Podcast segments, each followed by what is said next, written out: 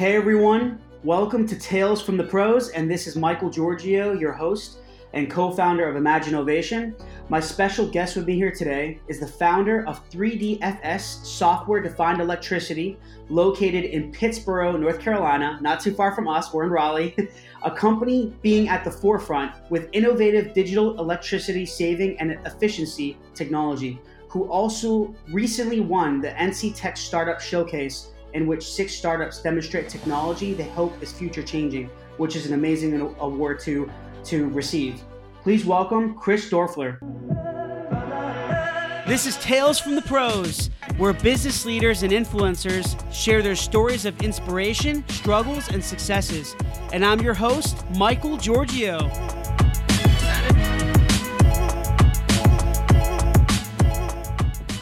Chris, I appreciate you being with me here today, man. Thank you very much. Yes, thank you, Michael, for having me. I appreciate it. I know we've been uh, trying to connect and, and get you on the show. I know we're, we're all doing some big things and uh, just super busy, man. So so thanks again. Thanks for your time. Of course, of course. Happy to do it. So, Chris, tell me a little bit about your you know your entrepreneurial journey on on how you essentially began 3DFS and developing such an innovative product, which I believe is at the forefront of energy efficiency and electricity, and it's just super innovative, man. So, so give us a little background on that. Sure. Um, the engineering group uh, has a history of some pretty significant intellectual property and some pretty pretty large exits. Uh, and uh, it started. Uh, some of the more significant ones would be um, the uh, wireless internet and spread spectrum communication, which exited to Texas Instruments. Uh, and then there was the single electron transistor that exited to General Dynamics. Uh, and it is, you know, it left us sitting around thinking it's great to build and sell technologies uh, so other people can play with them, but it's more fun to build and grow a company out of it. And so, uh, in doing a little bit of semiconductor research and uh, into solar cells, we started to do some uh, research into electricity itself uh, and really discovered that the way in which it is measured is an analog methodology and hasn't been updated since Nikola Tesla's time. So uh, that that was the seed that that we needed to plant, uh, and we have been working on delivering our solution ever since. And did you? I mean, did you have any other um, companies before 3DFS, or did you just always see yourself as this entrepreneurial guy. You want to create this pretty awesome product. You saw there was some gray areas in in the you know energy and electricity space. So how did you how did you really? I mean, what really geared you to starting this company? Was it just something that you always had an itch for? Sure. little. For me, entrepreneurialism is is really what I am drawn to. Um, ever since I can remember, really, um, much to my parents' chagrin. I uh, I left UNC uh, in search of something. I didn't know what it was. Uh, so mm-hmm. I got into real estate, I got into finance. Um, I started uh, a company on more of a, a non-profit fundraising company. Uh, and there was a, a, precursor to Airbnb. There were just a lot of startups that I was getting involved in, uh, trying to make something happen.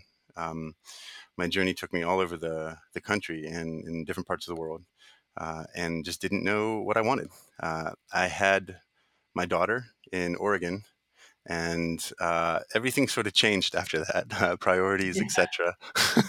so um, I ended up uh, moving back to North Carolina uh, and um, getting quote real jobs. Uh, and then uh, out of nowhere, I, I, ran into a guy. We started a few companies, and that morphed into uh, this opportunity with this engineering group um, and uh, really in just embedding myself with the group and learning all of the all of the innovative technologies and all of the approaches that are just so unique um, i fell in love. And uh, i've been here ever since. Um, we i was lucky enough to find a group that is literally at the forefront of technology the bleeding edge um, and uh, i was able to recognize that and i have not let go ever since That's cool. And you know, you know, me, I mean, me and you have spoken for a while now. We've communicated on LinkedIn and we've we've met before. And I always found you guys very interesting, Chris, because I love interviewing uh, founders of companies and just leaders that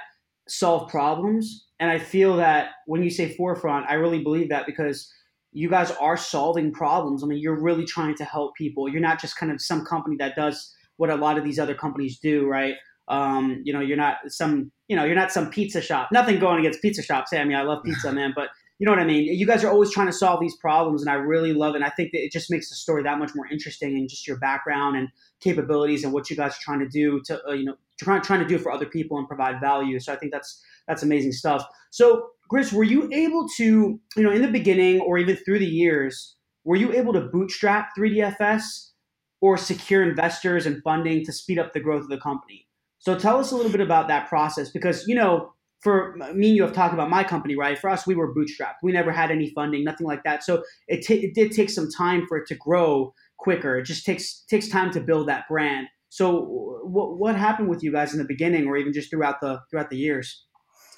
Yeah, it's it's kind of unique. Um, we definitely bootstrapped. Um, it's not a traditional bootstrap, but because our technology lies in a very specific space, um, it I mean, frankly, it, it, requires a lot of money to play in this space traditionally. Uh, we have a technological advantage that provides an insurmountable business advantage, and we've had to leverage that the best we can uh, as we uh, as we grow the company. We are our vision is for 3DFS is to not accept any outside investment uh, in the core company rather to take this computing methodology and embed it into products and then build companies out of those product lines. Um, so it's taken us, because that's our vision, uh, it's taken us a lot of discipline uh, to be able to bootstrap uh, and to not be put in the position uh, where we would be required to go get funding from an investor or an investment. And, uh, and that itself has been I mean, that cl- has clearly been the most challenging part of growth mm-hmm. as we've gone. Um, but it has put us in an incredible position today now that we've begun to have success. Yeah. So, did you ever get?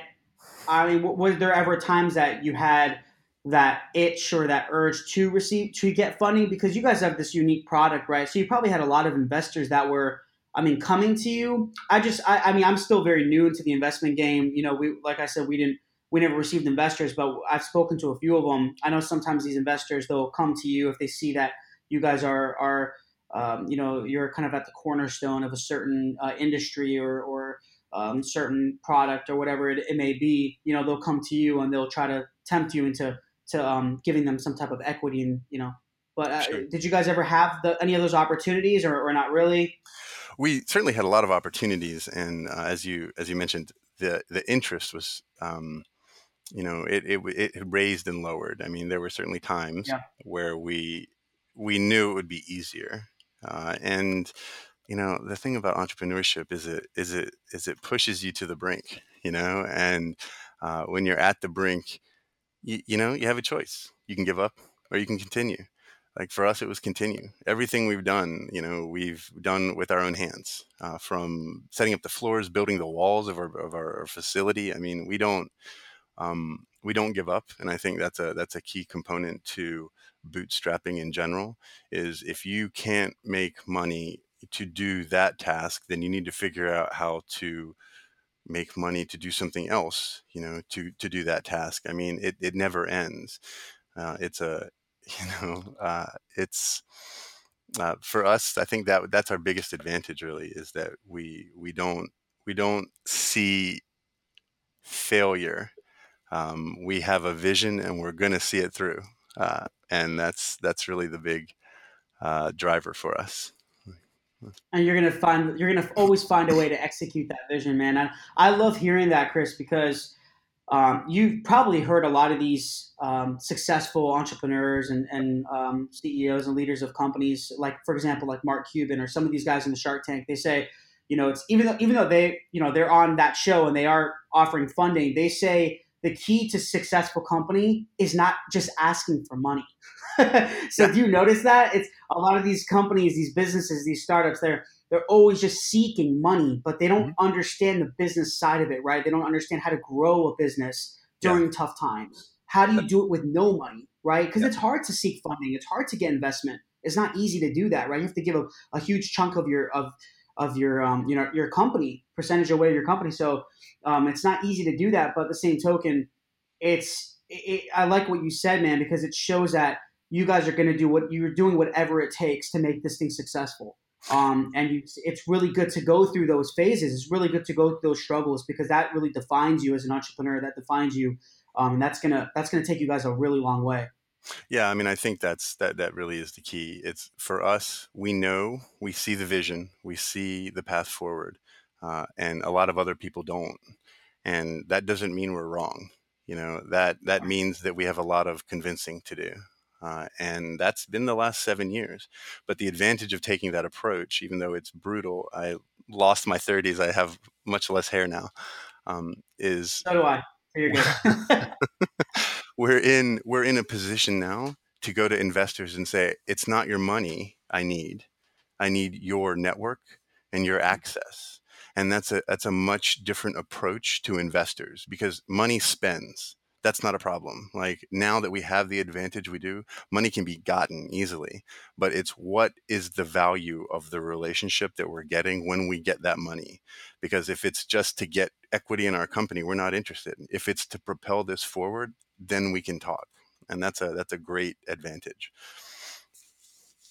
That's great advice, man. Great advice for um, for just other companies that are have a have a pretty stable company and they're looking to to network. I'll just say kind of network with investors. So there's some great tips. Thank you for uh, for sharing that. So, Chris, also getting more knee deep into you know the 3DFS product and, and just solution.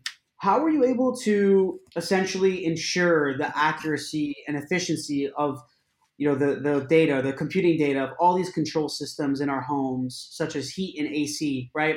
How how did how do you ensure that uh, you know that it's accurate and efficient? Sure. Well, here's really the core of the innovation behind our technology is the ability to digitally measure electricity. Now, in the market today, everybody in our labs, in the DoD, in any country in the planet, they use an analog method of measurement for electricity. Mm. And fundamentally, like that's not accurate. Like you have zero trust value that that can be an accurate measurement because it's a guess. At the end of the day, it's a it's an educated, calculated guess, but it's a guess. Mm-hmm. The ability to digitally measure electricity does a lot for us, but the main thing in this particular context is we're able to pull data from a sensor and also pull the electrical signature of that sensor at the same time. And when we do that, we have an unmistakable not only data point for the, the, what is the sensor measuring, but we have verification that the sensor was operating correctly when that data point was built. We also recalibrate after every sample, and we're sampling every six nanoseconds. So the the focus on the data acquisition is really the advantage that we have. When you have it's it's error free data is is what our advantage is. And when you acquire error free data in a system, like you can then define the time you need that data because you don't worry about whether it's correct or not. And that ability, having 100% confidence that we can extract real data, allows us to work at any speed that we would like. And because we can work at any speed, and we have a computing methodology that can process any amount of data, like it gives us the keys to the kingdom. We're able to analyze and build models and do corrective actions all instantaneously at the microsecond level. Um, and that's I mean, that's really the key is is the the measurement and understanding of electricity. Because without it, you can't you can't verify that the data you're you're pulling is in fact what it says it is. That may be a bit.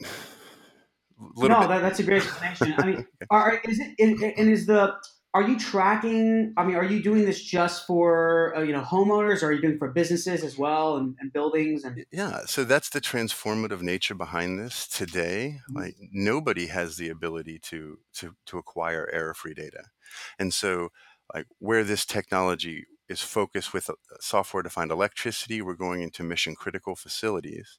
We're going into you know high consumers uh, uh, of power and uh, places where cybersecurity is critically important. But the advantage of this computing methodology is that it's flexible and it can be embedded into residential electronics and provide functionality and data services that don't exist today. So it's the the the real innovation you know from a business perspective is it's it's opening up markets that is, have never existed uh, and it's and and that's really the key so with this uh, company that we're spinning off um, our focus is to apply this computing methodology to all sorts of control systems and control products to upgrade existing infrastructure and allow it to operate in true real time, which is uh, which is the vision, and and that's applicable to residential, commercial, industrial, laboratories, government, municipalities, everywhere. Wow.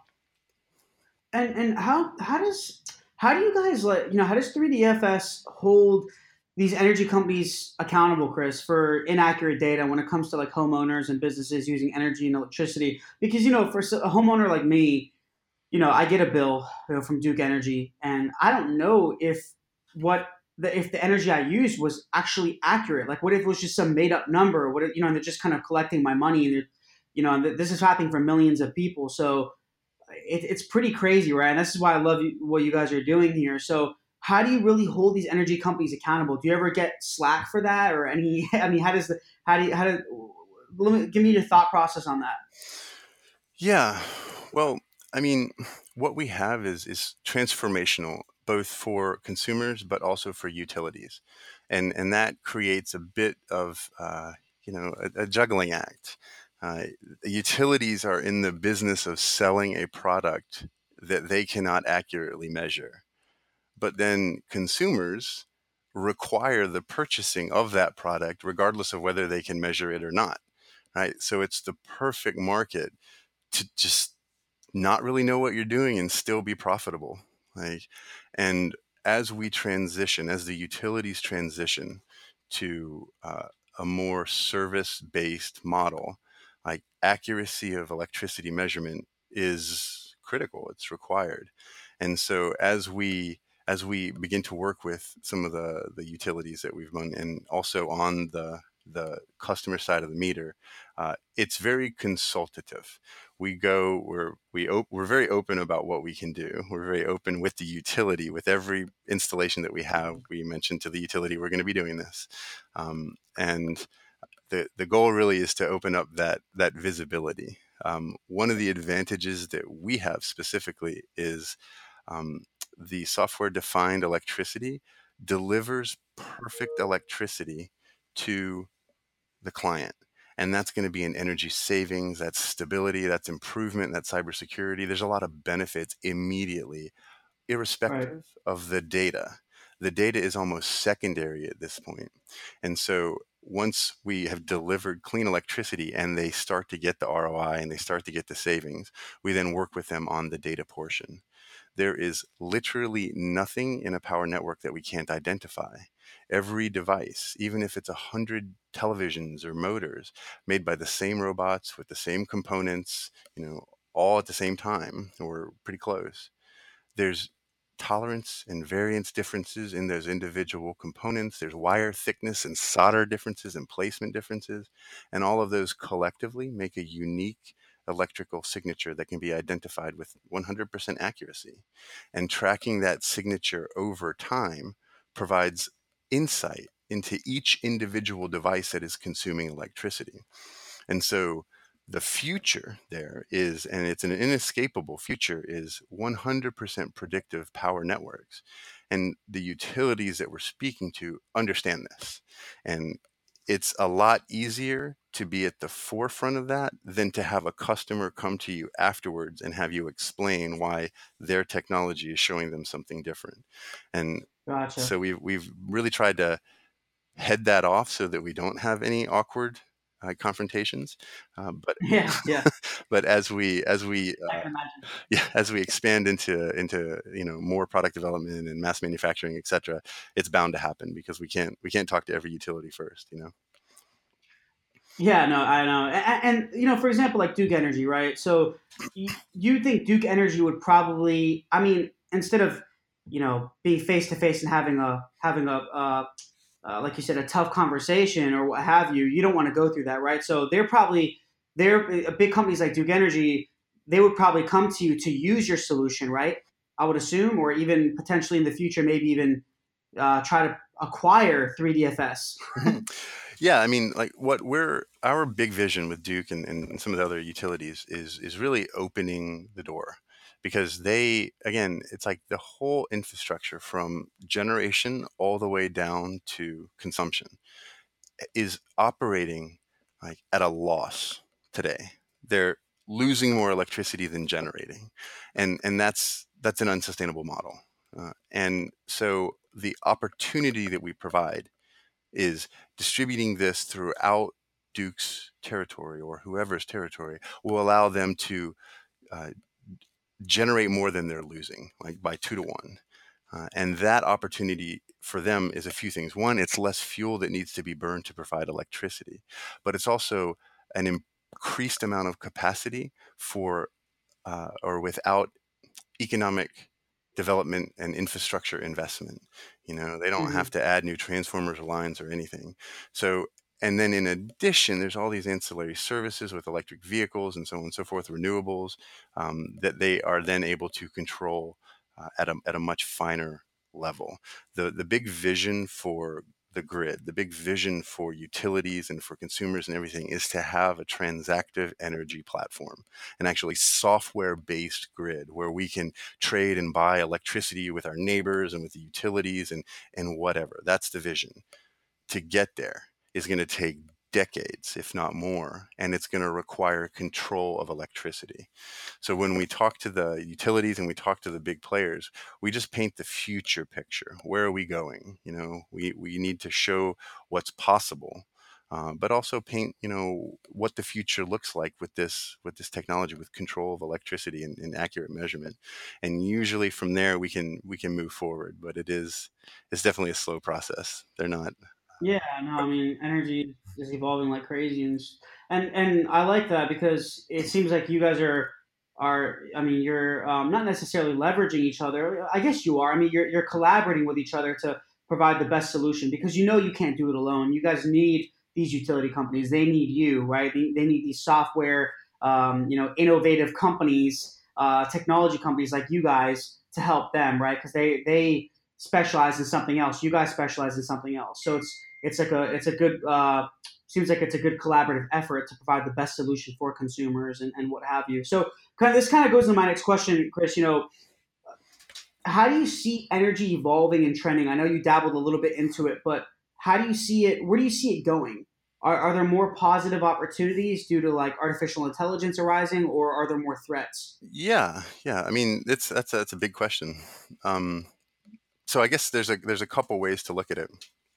Uh, one, so w- where has it gone? Like, how do we get to where we are?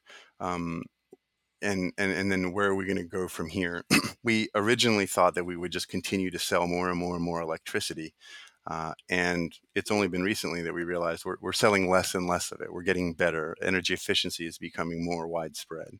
Um, right. That's that's stimulated the idea that we can get rid of coal plants, we can get rid of natural gas, well, not natural gas, but fossil fuel plants. You know, we can open up renewables and nuclear, etc. Right? The challenge that comes with all of that is, regardless of where the electricity is coming from, it could be a coal plant, it could be a solar panel. At the end of the day, the electricity itself needs to be controlled. And when the electricity is controlled, efficiencies are gained throughout the entire system. We're talking about controlled electricity at the generation point will nearly double the amount of available electricity from the natural process already, right?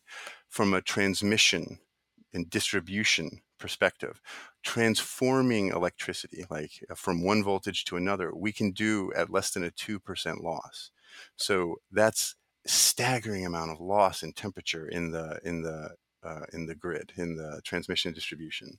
And then even converting back and forth, you hear solar inverters and, and, and battery and inverters. The inversion process itself, going from AC to DC, today is done at a 60% efficient rate. And tomorrow is a 98% efficient rate. So not only is it improvement in energy availability, but because this is a computing system embedded into the interacting with electricity, maintaining balance and synchronization at the microsecond level, you have flexibility to the grid. You have uh, resiliency. It's a layer of resiliency. No matter how the loads are used on the consumer side or how much fluctuation is upstream, it will always mm-hmm. be digitally perfect power because we have this computing embedded in. And all that opens up not only stability and resiliency, but again, uh, modeling. So, modeling of substations, modeling of generation, modeling of distribution, modeling of consumption. Like it works into exactly what I said earlier the transactive energy platform, the ability to sell electricity, to generate electricity at optimum efficiency, at optimum balance. And that's that's that's the future. It's all digital, digital control, predictive analytics. Like none of this can be done without artificial intelligence. I mean, it's it's there. Right? There's yeah. It's I mean, all of that comes into play. Um, some more advantages of our particular technology as we embed it in each of these places. Like you're able to acquire data that just hasn't existed before. So in the future, we can build models of, of electricity consumption between cultures and even between state lines and, and, and, grids. Everyone, every culture even uses electricity different, and we can examine that. Like, uh, so, I mean, there's all sorts of research and and, and products and and just a whole bevy of markets that are going to be built uh, around this. You know, 10, 12 years ago, no one knew what a smartphone was, and today they're they're just ingrained in our society in 10 years this technology will radically transform the energy industry every every bit of it top to bottom uh, and we won't even recognize some of it like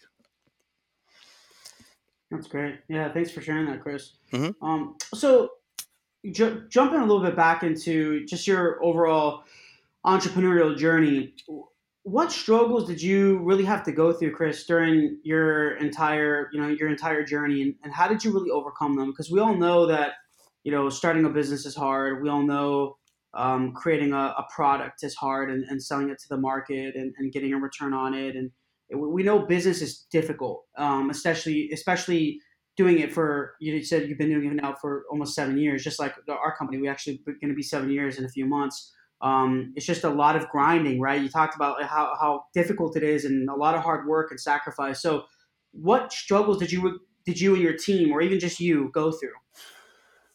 Yeah, I, for me personally, um, you know, I had to overcome a lot for this. I this is not my natural subject. I had to learn all of this. Um, I there there were communication problems from the beginning. Uh, this is advanced electrical engineering, advanced data science, advanced computer science, uh, and they're all inextricably linked. And my job, you know, falling in love with this technology is to learn all of this as best I can and then go to, you know, knowledgeable people and try to convey this information. And the first thing I learned is I have to not care at all what people think of me.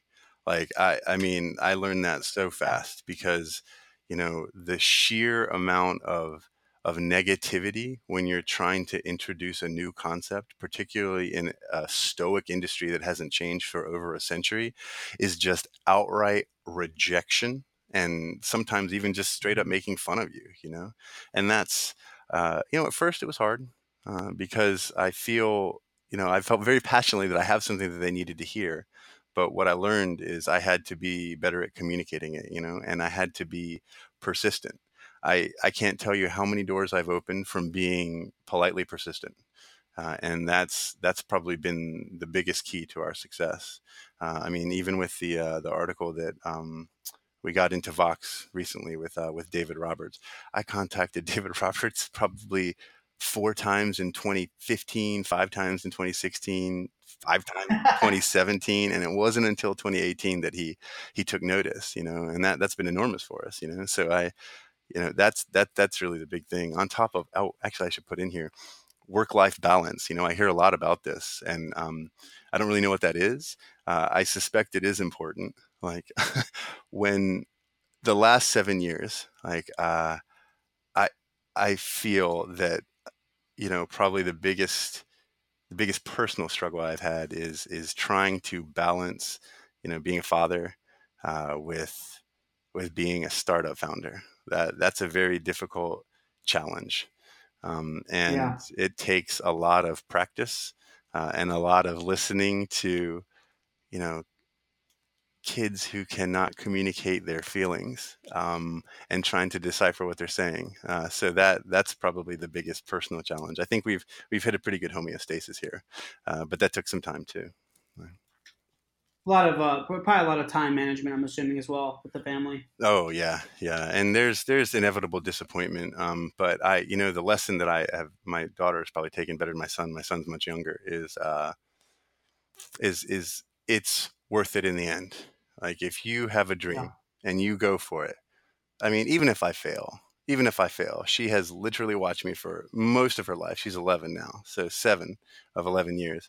Uh, watch me go after this, you know. And if I if I don't succeed, the technology will. Like, I mean, I know that for sure. So um, I I don't I don't have anything to lose here, uh, and that's a that's a good that's a good feeling. Well, you have a lot of fight in you, Chris. I, I don't, uh, I, I, don't see you not succeeding. So I hope not. Yeah, change, change your vocabulary. yeah, right, right, right. Well, I always, yeah, that's true. That's true. It's I when I look at uh, when I look at the future, it's it's only success. Um, sometimes, actually, not sometimes. Uh, I, I tend to not be the best at calculating time. Sometimes I'm way too soon. Sometimes I'm way too late. Uh, but I, I, tend to be right. Mm-hmm. Uh, so I, I, I, know I'm going to be successful with this. I, I, I, believe it. I feel it every single day. Uh, but yeah, uh, you know. That's what, that's what I want to hear, man. That's what I want to hear. So, and this goes into the, like, you know, just kind of closing, uh, closing out the pot, you know, this episode. I always ask the three mm-hmm. hows. So, Chris, how do you define failure? How do you define entrepreneurship? And how do you define success? Oh, failure is giving up. Yeah, easy. Um, if you if you give up, like you failed, like that's easy. Uh, entrepreneurship. You know, uh, I would say that entrepreneurship is seeing a solution to a problem that exists uh, and and making it come to fruition is is really what that is. Like I, I yeah, yeah, that's it. I mean, there's a lot you have to unpack in there. You know, like I, I see a lot of people who have wonderful ideas, but the ideas aren't going to make a difference in the world in a way that you can make money, right? So there's always, at the end of the day, you have to be able to sell whatever you're doing. Um, but it's got to have a need, it's got to have a fit, uh, and you've got to be able to communicate it. Like that's those are the things that are needed. Um, and success, you know, I think success lies in the pursuit. And I, I mean, even yeah, success is always going forward, always continuing. You know, never, never accepting that you can't move forward the path that you have made that you may have taken might lead to a dead end but you have to backtrack and go forward a different way. Uh, and as long as that mentality is there i think success uh, is inevitable. Um, but uh, it's it's always going forward always progressing always bringing people with you your team your company everything. Uh, and and i guess i would that's how i would define it Great. I, I love asking those last three questions because um, sometimes I'll get a similar answer with some different people, you know, some people, but uh, sometimes I, I, get a very different answer. And, and I love how you talk about success in regards to just moving forward and progress. So that's great, man. Th- thanks for sharing that as well. So, uh, Chris, where can everyone find you? Your website and social media handles? Yeah. Um, so 3dfs.com uh, is the, the website for uh, software defined electricity. Uh, the Twitter handle is just at 3DFS underscore power. Mine personal uh, Twitter handle is at Doerfler, which is D O E R, F is in Frank, L E R. Uh, and yeah, feel free to reach out me. Uh, LinkedIn as well. I'm on. I, I just looked my name up, uh, and uh, please, please reach out. I am in the point now where I am trying to build my network as much as possible and to meet as many people in this industry as possible because we have a, a, really big vision and uh, it's going to take a lot of people to achieve it. Awesome, man. Well, thanks. Uh, yeah, I really appreciate Chris. Thanks for being a part of this podcast and sharing your story with us. And I'm very thankful. And uh, yeah, guys, just uh, everyone uh, connect with Chris if you can. And then uh, you, you, saw his um, his website and his social media handles. Um, be sure to reach out to him, connect with him. And it's all about growing your network. So thanks again, Chris. Really appreciate it. And thank you, everyone, for listening. And this is your host, Michael Georgiou on Tales from the Pros. And until next time, thanks, Chris. Thank you. I appreciate it, Mike.